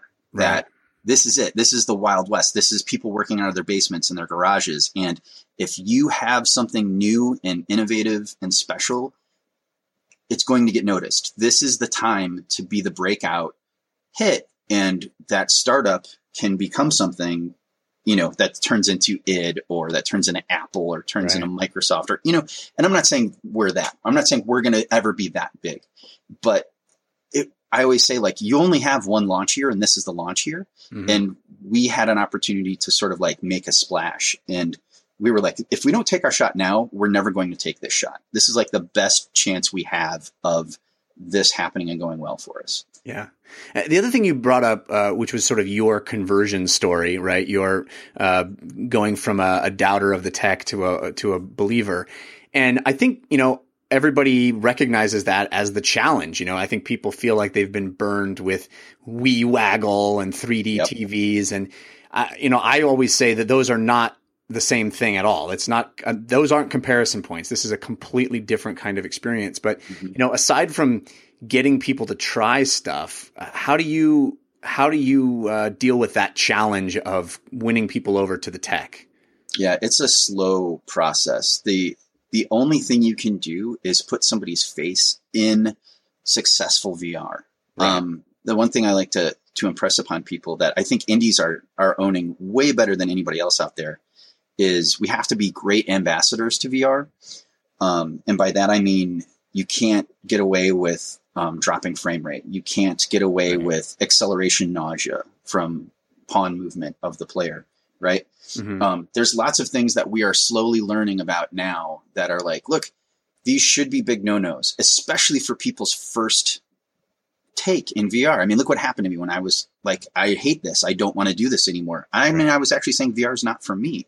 Right. And I was wrong because I was given not ideal experiences as, you know, my first V R opportunities. And so, you know, the, the way to get people into V R is to put them in good V R mm-hmm. um, first, right? Like well, I find gentle. It, I find it uh, interesting that, that uh, with, with your game, Island three fifty-nine, you, you empower the end user with a lot of sliders in the options. And mm-hmm. s- some other developers have not taken that that course. They've, you know, kind of protected the gamer from screwing it up for themselves. Can you yeah. describe that decision for you to do that? Yeah. Well, we first we hid it behind, you know, like two button inputs to get there, right? Was mm-hmm. that's kind of like a good enough gate that I feel like the majority of users aren't messing with those sliders. Um, and even our movement system, we said, you know, we really like that sprint system the most. Um, it, it's the most gentle yet exhilarating yet familiar way to move around an environment for a first time user. Mm-hmm. And um, we we even had a giant decision matrix the first time we put it in there where before you even moved, we were like, hey, what kind of movement do you want? And what we found was like, we're asking somebody to make a decision based off of zero information and you mm-hmm. can't do that. Right. So we hit it and we make you do the move first. We teach you sprint first. And then when that's done, we say, did you like that movement? Yes or no? And if you say no, then a decision matrix pops up because now you have to decide, right? Yeah. We're not going to pick it for you. Do you want to teleport? You know, do you want to teleport on the point controller? Um, and we actually have a thumbstick movement system that we're working on right now that um, we've gotten a lot of requests for that um, we initially were sort of like against it, but either we got V R legs or, you know, we're learning enough to how to do it and not make people nauseous that we're considering putting it in as another option, but it'll never be the first option. Right. Mm-hmm. And so the other stuff like the graphic sliders and things like that, um, you know, those are things that Unreal makes easy for us to make available to players. And, um, you know, we're neither Jeremy or I are programmers. So the idea of like, well, let's pull your hardware and figure out what your hardware is at and then adjust the graphics according to your hardware. A, that's like a really foreign concept to us, and we're not sure how to do that through the blueprint system in Unreal. And B, even that will get wrong. Uh, we're finding we get users who are like, I have a ten seventy card and I'm dropping frames. Like, your guys' game isn't performant. And what we're finding is, is we're like, you know what? Actually, no, you might just have bad drivers. Mm. Um, that, you know, we know that we don't drop frames on a nine seventy card, uh, you know, due to G P U performance anyway, right? Right. And so we're like, let's just let the user do what they want with the graphics and they can decide. And then we'll let that, you know, we'll save that off so that they can save those settings. Mm-hmm. Um, because that way they know that they don't have to make themselves nauseous. If they like, you know, if they have a ten eighty, but they've got driver issues or something's going wrong, then put it back on medium for now so that you get good frame rate. Right. Yeah. Until you can solve those issues and then go ahead and crank your graphics later.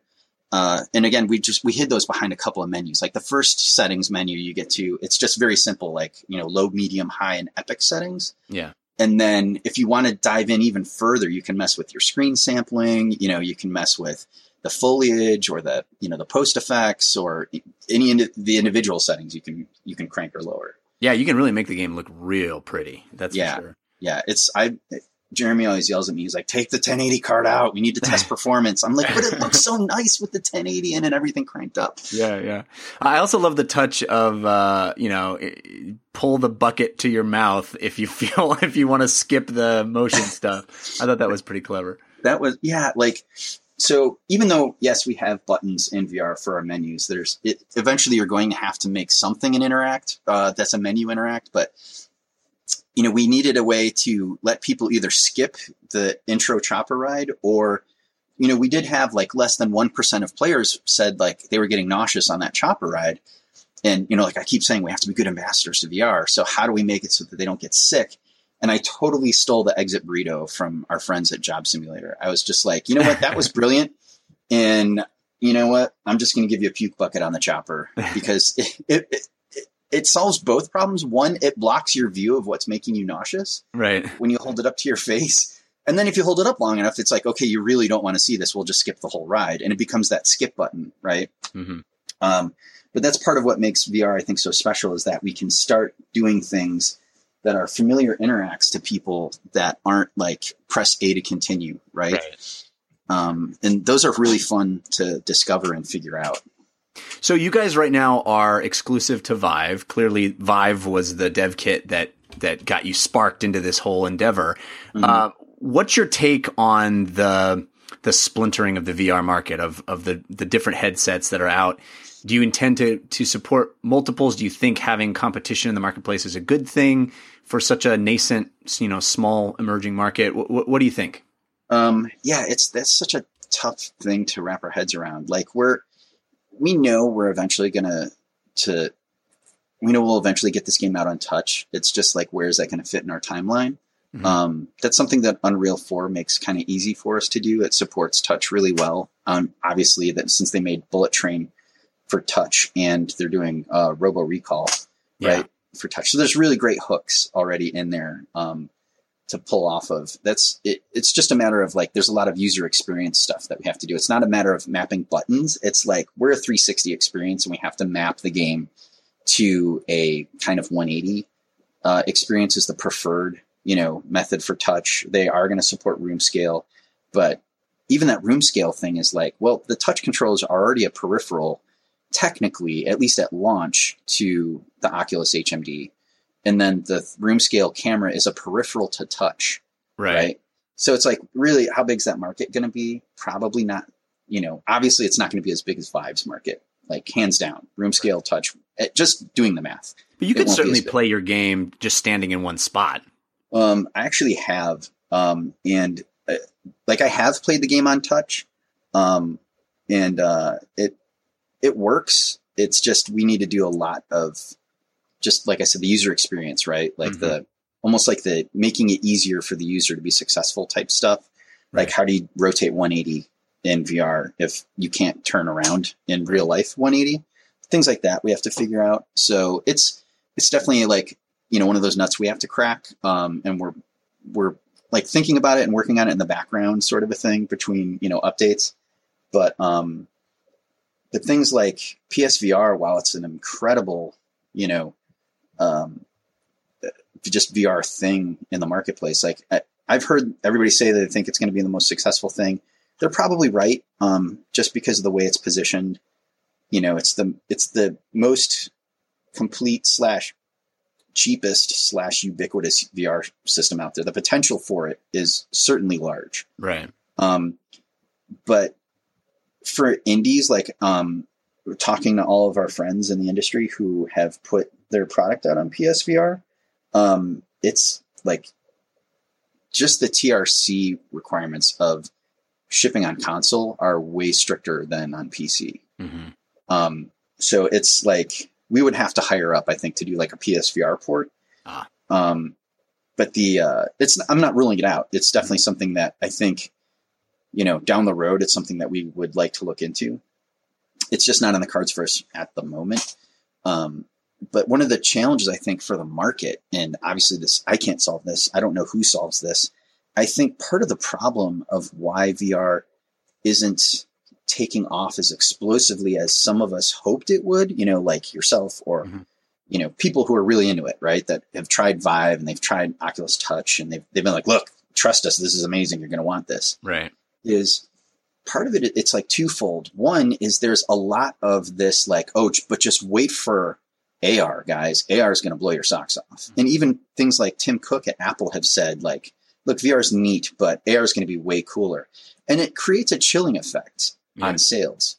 And it's really frustrating because, like, you can have magic in your eyeballs right now. Um, and That's if it true. interests you, you should go buy it because it's amazing. And it's only going to get better. Like A R, the Tango, I think, is the first true A R, A R consumer device out there, right? Mm-hmm. And I literally know no one who owns one, who had to buy one, right? I have a friend who did some A R apps for it, and they're very cool. Um, but the market for that thing has to be like microscopic yeah. in scope. And you know, I keep hearing things about like, oh, but Magic Leap. And I'm like, Magic Leap has got to be like five years out. like yeah. it's not even, it's not even ready. So why are we, why are we trying to like push V R down when it's one of the most magical experiences you can have interfacing with a computer right now? Um, and on top of even the A R argument is this whole, like, I feel like there's so much brand confusion in V R right now that people are just waiting to see who wins yeah. and like who the top dogs are, because it's not just Vive and Oculus and P S V R. It's like everybody and their mom announces a new headset. It seems yeah. like every other week, right? Like there's yeah. that yeah. Microsoft headset that they announced, um, you know, and people are like, but Oculus has that other headset that's going to be inside out tracking or wireless tracking or whatever it was. Right. And, you know, so what, should I wait for that or should I buy it now? Or yeah, like, and even, what should I do? Even people that ask me, you know, I have all three of the major headsets and people right. are like, which one should I get? And I go, it's not an easy answer. You know, it's mm-hmm. like, well, how much room do you have? What kind of P C do you have? Because maybe if you just have a P S four, maybe you should just get a, you know, the Sony one because that's easier. It's it's a complicated question. There's no clear best in class, right? Right. And and I think that's hard too. And it's I people turn to me and I have no clear answer for them. Yeah. I mean, I feel like I, I feel like there is a best in class, but there's a there's like a disclaimer on there, right? Which is like, is money an object for you? Right. Right. And if it's yes, then okay, well, let's talk about P S V R. Right. Then it's like, do you have a P S four? But for people like my friends who are like, look, I'm convinced. I think V R is hella rad. What should I buy? I just tell them straight up, go get a V R ready P C and go buy a Vive. Yeah. Um, that, but it's like, like, well, but do you have room? You have, do you have space in your, in your office or wherever you're going to place this thing? Yeah. I mean, I feel like for Americans, at least, most Americans do have the room because it, because it, your volume can scale, right? Like you can get, you can still enjoy Vive in a, you know, a three and a half foot by three and a half foot volume, right? Definitely. Which isn't, which isn't that big. Um, and you know, that's, that's technically just standing scale V R. You can take like a half step in either direction. Um, but the, you know, the nice thing is that you still get the three sixty, you know, effect of it that you just keep rotating all the way around. And yeah. And that is um, huge. Like I, I, you know, now that I'm playing with touch, uh, so much more, Uh, I'm realizing that when I turn my head all the way around and the game goes, blah, I forgot where you are. It's like, oh, that, oh, I, I kind of just assumed because I've been playing so much Vive. I just, I just took that for granted. Yeah. And, uh, it is a yeah. huge deal. Yeah. It's really hard, right? Like, um, I, you know, I always, I always joke that like, if we're going to call it virtual reality, I should be able to do the basic movements that I can do in reality, which is right. turn around in three sixty. Yeah. Like, um, I really feel like that's one of the, if we had to list, like, what are the, what are the corest components of successful virtual reality? I feel like being able to turn all the way around is one, um, see your hands is two, right? Any kind of representation of your hands yeah. is two. Um, and then having, you know, quality frame rate has got to be three, right? So, um, and you know, a lot of the stuff out there, um, you know, because of the limitations of design or whatever, um, don't quite hit that yet, which is why I was really excited when Oculus said we're going to at least support room scale. Um, that was at least like, okay, well, hopefully everybody can get to room scale then and see what it's like. Yeah. Um, because it's definitely worth it. Oh man, it's been so fun talking to you. I could I could talk to you for hours. Um, tell tell uh, listeners uh, about your game, how they can find your game, and and uh, about you and how they can follow uh, Cloudgate. Okay, so um, Island three fifty-nine is a game currently for the H T C Vive. You can find it uh, at Steam uh, downloadable there. The uh, you're going to run around a jungle. You're going to shoot dinosaurs either with guns or you can hunt them uh, in a, like a stealthy mode with your bow and arrow. We've got some other modes coming. Uh, we're still in early access and we're updating it on a fairly regular basis. And um, Cloudgate is currently right now. Um, the two people you can follow from Cloudgate are uh, Jeremy, who is, I think he's the Gerinator on Twitter. and um, you can follow Cloudgate Studio itself um, at Cloudgate Studio. Uh, on both Twitter and Facebook. And I'm just on Twitter as at Gameism. Uh, it's without the dash, and it's based off of an old website I used to run about game design and culture and things like that. So um, that's basically us in a nutshell. Cool. Well, I really appreciate you being here, man. It's been great talking to you, and uh, best of luck with the game. Hey, thank you so much for uh, having me on. Absolutely. Give it up time, give it up time. Right now, right now.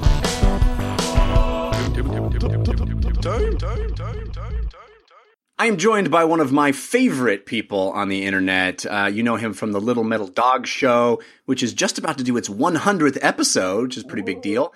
And uh, the new Little Metal Empire, with YouTube channels, all kinds of stuff. Michael Fox, welcome back to the show. Oh, bless you, sir. Bless you. I mean, you make me sound like some sort of amazing media mogul when really I'm just a dude in my second bedroom surrounded by boxes and lights.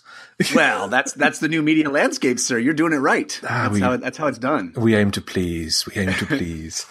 So I want to talk about board games. Mm. Uh, we're, we're, you know, we're... coming up on the end of twenty sixteen, mercifully, twenty sixteen is ending, and uh, and just you know, it might be a, a hard year in a lot of a lot of respects, but for board games, it's been a pretty darn good year. Mm. And I wanted to hear, uh, you know, you, your some of your highlights of of games that have come out this year that you've really enjoyed uh, over twenty sixteen. Man, you are definitely correct, Jeff. There's just so many amazing games that have come out over the last twelve months, but so. At this time of year, obviously, you know, we, we are humans. We love to sort of chapterize things, and we all love to, you know, you'll see so many top tens everywhere. But with the world of board games, of course, we get this huge bunch of releases in like November into December, and it becomes this insane rush of trying to get as many of them played to see if you can possibly maybe include them on your top ten. And right. yeah, it all gets a bit, um, it all turns into a bit of a weird rush. Um, so, all of my recommendations, anything that we'll probably talk about on, you know, for now, give me three months and they could totally change. But this isn't to say that, right. you know, the, the stuff that we're going to talk about isn't good because, you know, the, it, as you said, it's been an amazing year for games. Some incredible stuff has been released that I've gone back to again and again and again. But man, yeah, this, this last couple of months of the year just turns into, and here's a pile of excellent stuff for you to right. also consider. Yeah. It seems like twenty fifteen, it was, the talk was all about Pandemic Legacy and mm-hmm. Time Stories, right? Mm. Those were two, sort of the big dogs. Um, and I feel like this year, and you can correct me if you have a different impression, but it, it feels like the games that sort of fit in the, the big buzz for the, for the hobby gamer world is uh, Terraforming Mars mm-hmm. and Scythe. I am, is that accurate? Yeah, totally inclined to agree. I mean, Terraforming Mars, I was actually lucky enough to play that about, oh, blimey, about two and a half years ago now. Um, so wow. before I moved to the States, a friend of mine signed up at Essen uh, to be one of the Fricks, uh, Fricks Games testers for the uh, original Terraforming Mars, because they were going to um, entirely do it themselves, self-produce and the whole, whole nine yards. And we got to, before I moved over, I stayed with them for a while and we played that game into the ground. Um, you know, cause that's what playtesters do. You know, we, we right. try and br- essentially break it as much as possible. But that game was solid from the very, very beginning. You know, what you, what we played two and a half years ago and what is now hitting people's tables around the world is, Mar- you know, marginal changes, but that game is excellent. And the reason it's got so much hype, I think it, it's, it's well deserved. Um, it's a great yeah. game, an incredibly well put together Euro that the boys had been working on it for absolutely ages anyway. And then, you know, you bring Stronghold Games in who seemingly can't do anything wrong at the minute because they're, they're responsible right. for actually my, my, my game of the year. Um, which we'll talk about shortly. Um, I can't wait to talk about that one. Cause, uh, yeah, anyway, we'll get to that. Yeah. Uh, but yeah, it's, um, it, it's it's a wonderful game, absolutely cracking, and I'm delighted to see, you know, the the Fricks brothers are, are basically, you know, they're, they're just a bunch of, of weird brothers who live in Northern Europe and make amazingly deep games that they love. And it, it was excellent to see, you know, Stronghold sort of jump in and go, all right, we're going to, you know, put the little bit of shine on this and, and make it even better. And I, I, I actually haven't had, um, anybody who's played it, you know, say anything bad about it. I'm, you know, obviously there, there, there are haters out there for any game. It doesn't matter what it is, but uh, yeah, I, I, I absolutely love it, and it still, you know, hits my table at least, oh well, at least every sort of couple of weeks at the minute. So yeah, still a good sign. I'm definitely jealous because I haven't, I haven't had a try to, uh, chance to try it yet, but um, I'm anxious to, anxious to try. I, I have played uh, Scythe and mm. was really impressed by that.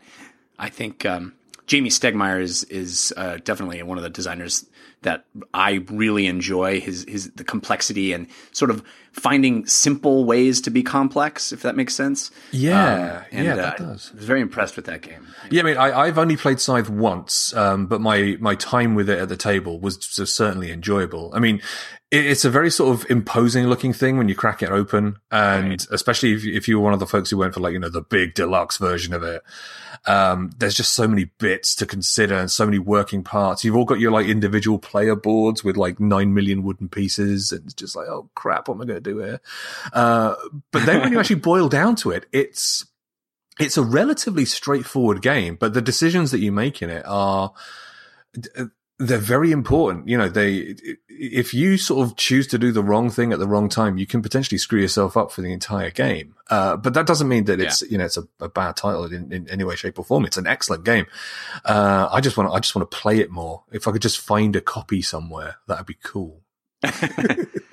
All right, so uh, I, you know, I asked you for your suggestions, and then I and then I supplied you with my own. So I, mm. I feel bad about that. So hit me with the ones, uh, you know, throughout the year that that you've uh, figured as your as your highlights. I mean, there's been so many of them, um, but a, a few sort of choice selections. Uh, I, I want to give my first nod to uh, the folks at Level ninety-nine Games for Millennium Blades, uh, which, if you mm. have not tried, if you are a fan of any kind of collectible card game in any way, shape, or form. This is this is something that should hit your table. So the, the idea is, it's set this in this game seems intimidating to me. It, well, again, again it looks inti- it looks intimidating because there's so much bloody stuff in there. Um, but for, yeah. for folks listening, it's it's essentially a a year's worth of professional collectible card game tournament play in a two-hour tabletop game. Um, so it's set in this weird parallel universe where, instead of Gutenberg printing the Bible for his first thing, he decided to make a frickin' C C G. And right. the world sort of spins off into this weird thing where you, you, rather than having, you know, amazing Hollywood stars, you have these incredible gamers who are, like, you know, lauded and, you know, thro- millions of dollars thrown in their faces.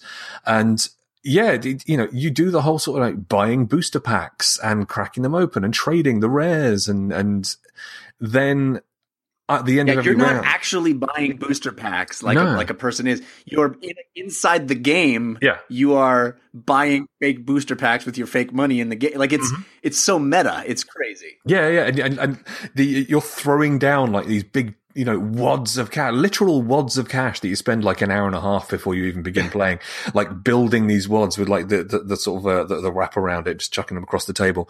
Um, so you, you're buying these cards. Um, there's, I, I think there's something like thirty, maybe forty different, um, blocks in the game, you know, card sets in the game, and they have their own, uh, rarity levels. So there's, uh, they, they, they eschew the whole sort of commons and uncommons, but, you know, you're looking at, uh, rares and mythic rares and all that sort of stuff. And, and essentially you're just trying to streamline and hone your deck to be the very, very best thing it can be.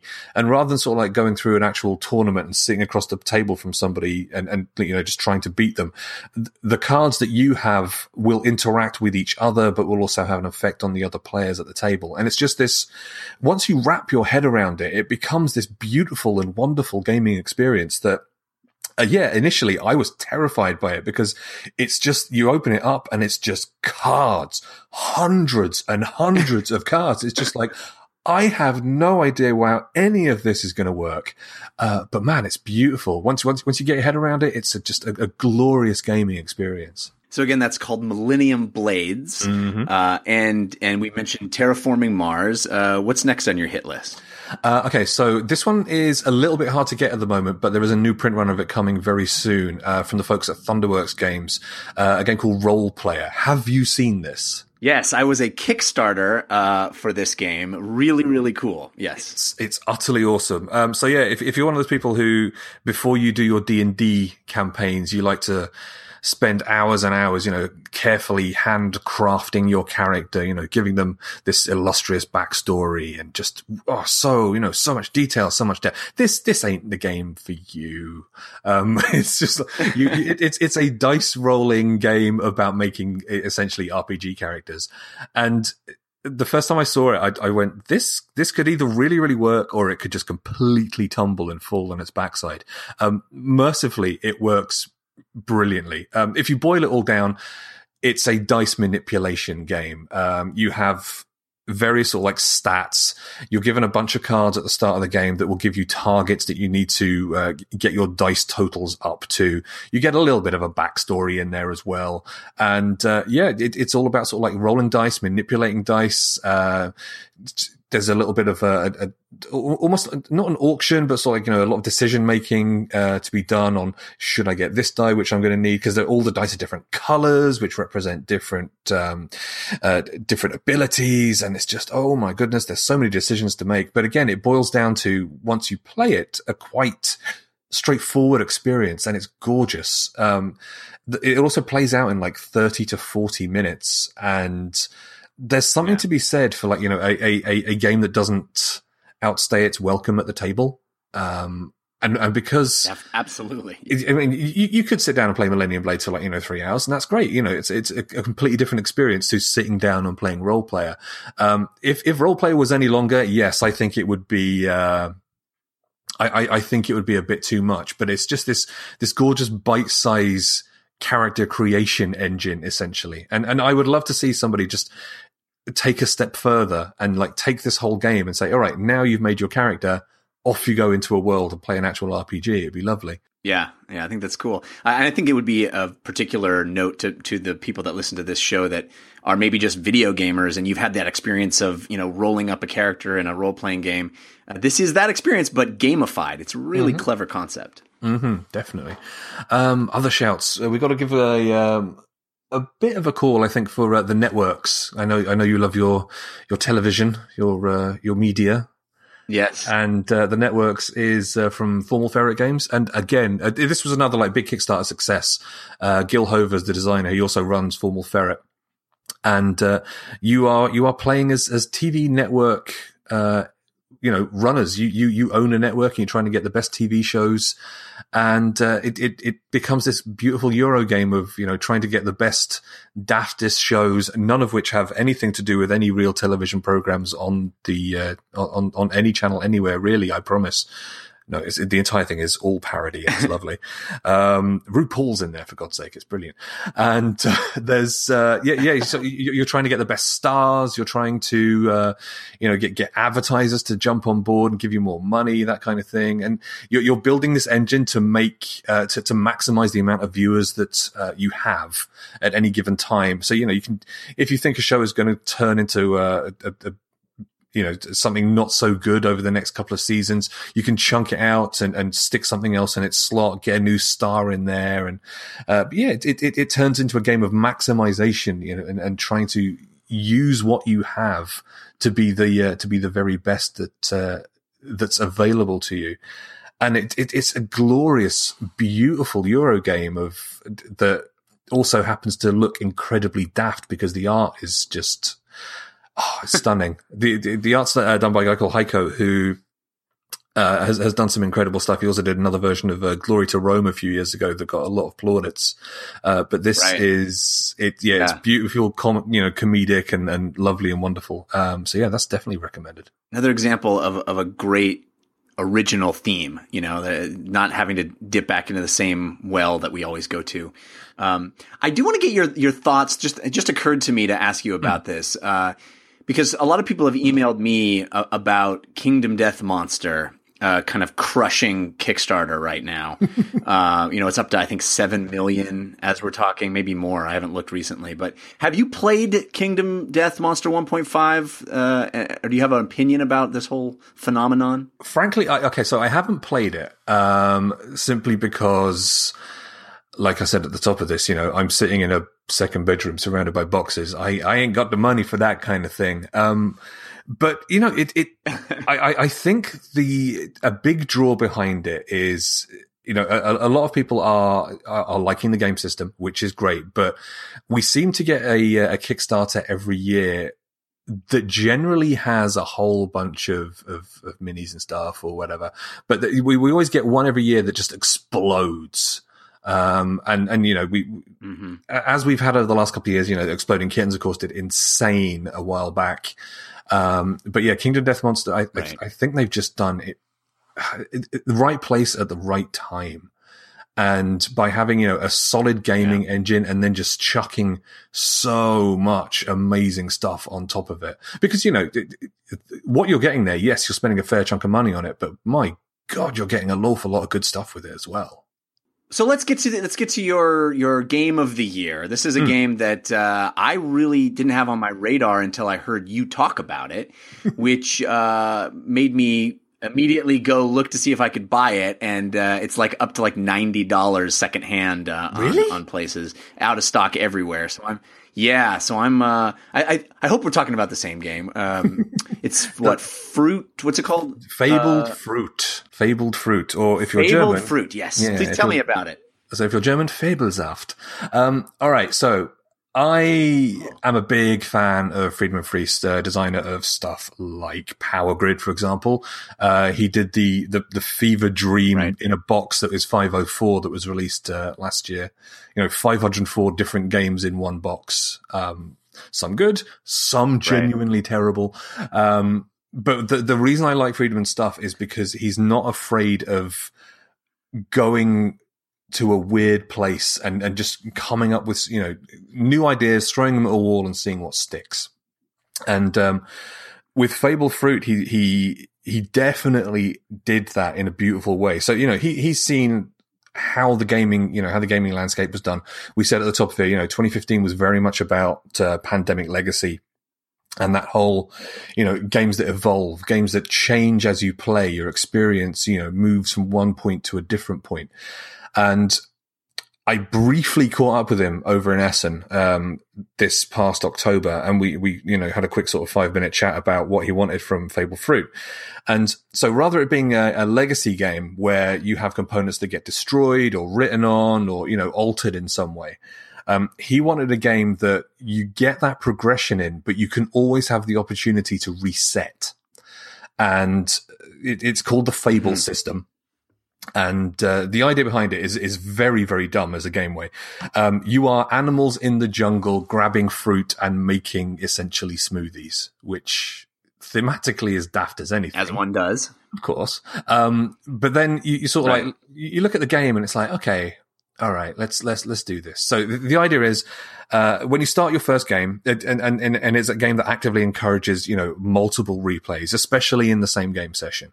So uh, you have uh, at the very first game, you have six piles of four cards, each of which have a rule on them. So one of them might be, uh, you know, put your worker on this and take two fruit cards. So there is a separate deck of fruit cards that have five different fruits, each card representing one fruit.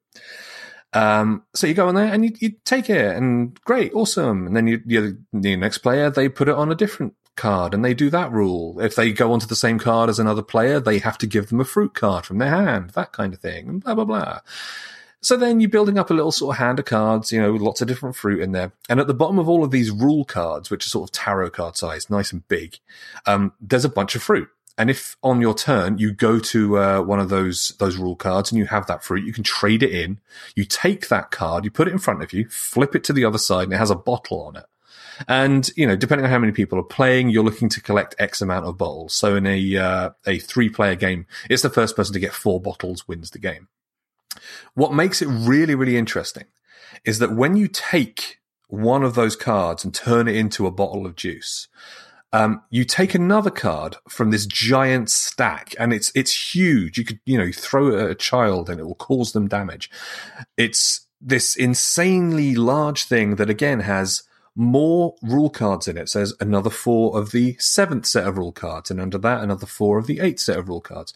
So when you take a card out of play, you put another one into play. So there's always going to be twenty-four cards in play doing something. twenty-four cards that give you options to try and get more fruit and try and get more cards. As the game progresses, then, once the once everything is finished, those cards that have been turned into bottles of fruit, you essentially, you discard them. You put them in a bag, you put them back in the box, and you don't see them again in that playing experience. And you, you just sort of like see, as the game starts off as quite simple and straightforward, and it sort of holds your hand a little bit. Um, which is why I really love it, because, you know, new gamers, you know, people who, uh, who, who may not be experienced and may, you know, frankly be a bit, little bit terrified of the weird things we play. Um, they, they sort of, get it nice and easy. They get eased into the experience. And then when you sort of like played your third game, your fourth game, you're now on sort of like, you know, rules card ten, rules card eleven, and things are markedly different. You know, things are getting a lot more cutthroat. Things are getting a lot nastier. Um, But yeah, there's so much to love about this game. It's so cool. You know, my gaming experience, for example, my tenth game of it is going to be completely different to your tenth game of it, because if there's a card that you think is far too powerful, you're actively going to try and get the fruit you need in order to pull it out of the game, so you never have to deal with it again. Um, if there's a card that you actively hate, wow. Same thing, get rid of it. It's, it's a, a, this glorious little work of genius that I am... I'm delighted to have it as part of my collection, because, like I said, you, you, you're not destroying things. You know, this is not a legacy game. If you want to restart with a new group, you just, you know, shuffle the cards back into order again and start from scratch. Um, it's got a little sort of like chart on the back of it as well. So, you know, say you're playing, you know, group A, you just write down how many cards are in play and what numbers they're from, and just start again. And oh man, it's just this beautiful, beautiful thing. And on top of that, this isn't the game that he wanted to make.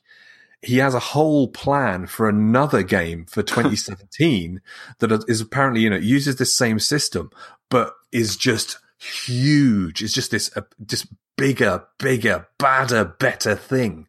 And that makes me excited. That combination of this gloriously sort of like initially simple, but then, you know, oh, increasingly complex as the game goes on, game system just thrown into something else. I, I'm I'm very, very excited about it. It's so, so cool. Oh, man. This is why I love having you on the show, Michael. Uh, you, your, uh, your enthusiasm is infectious, and it makes me uh, all the more excited to to play more board games. Uh, thank you so much for being on the show. Uh, I, what great recommendations. Um, tell people where they can find Little Metal Dog Show and all you, all of your content. No worries. Uh, so yeah, you can grab me. Um, the easiest thing is, see, I am on Twitter. I am at Idle Michael, I D L E M I C H A E L. Uh, Little Metal Dog Show is at little metal dog dot com. And, uh, yeah, that has, uh, written reviews. It's got links to the podcast episodes, of course. Uh, those got monthly. Next one has got an interview with the folks from, uh, Psychopathic Records, uh, the Insane Clown Posse's, um, record label, where we're talking about their uh, their deck building game, which is an experience. Oh my! Um, on top of that, we've also got the uh, the uh, YouTube channel. Oh, dude, it's so good. Um, we've also got the YouTube channel, which uh, is Little Metal Television, and there's uh, videos going up on that every week. It's not just board games. We, it's me and my wife also playing through ridiculous Japanese video games. Um, doing terrible, terrible voices as we try to woo people of many different uh many different stripes. Um so yeah, any uh any any, any weirdness you want to check out, please, we've got it. It's all good. Awesome. Thanks so much for being here, man. All right, that's gonna do it for this week's D L C. Christian and I and all of our guests wish you a hearty, happy holiday. Hope you're having a wonderful time with your loved ones, and uh, we will be back next week with more gaming goodness. Until then, think about what you put out into the world. Make it a better place.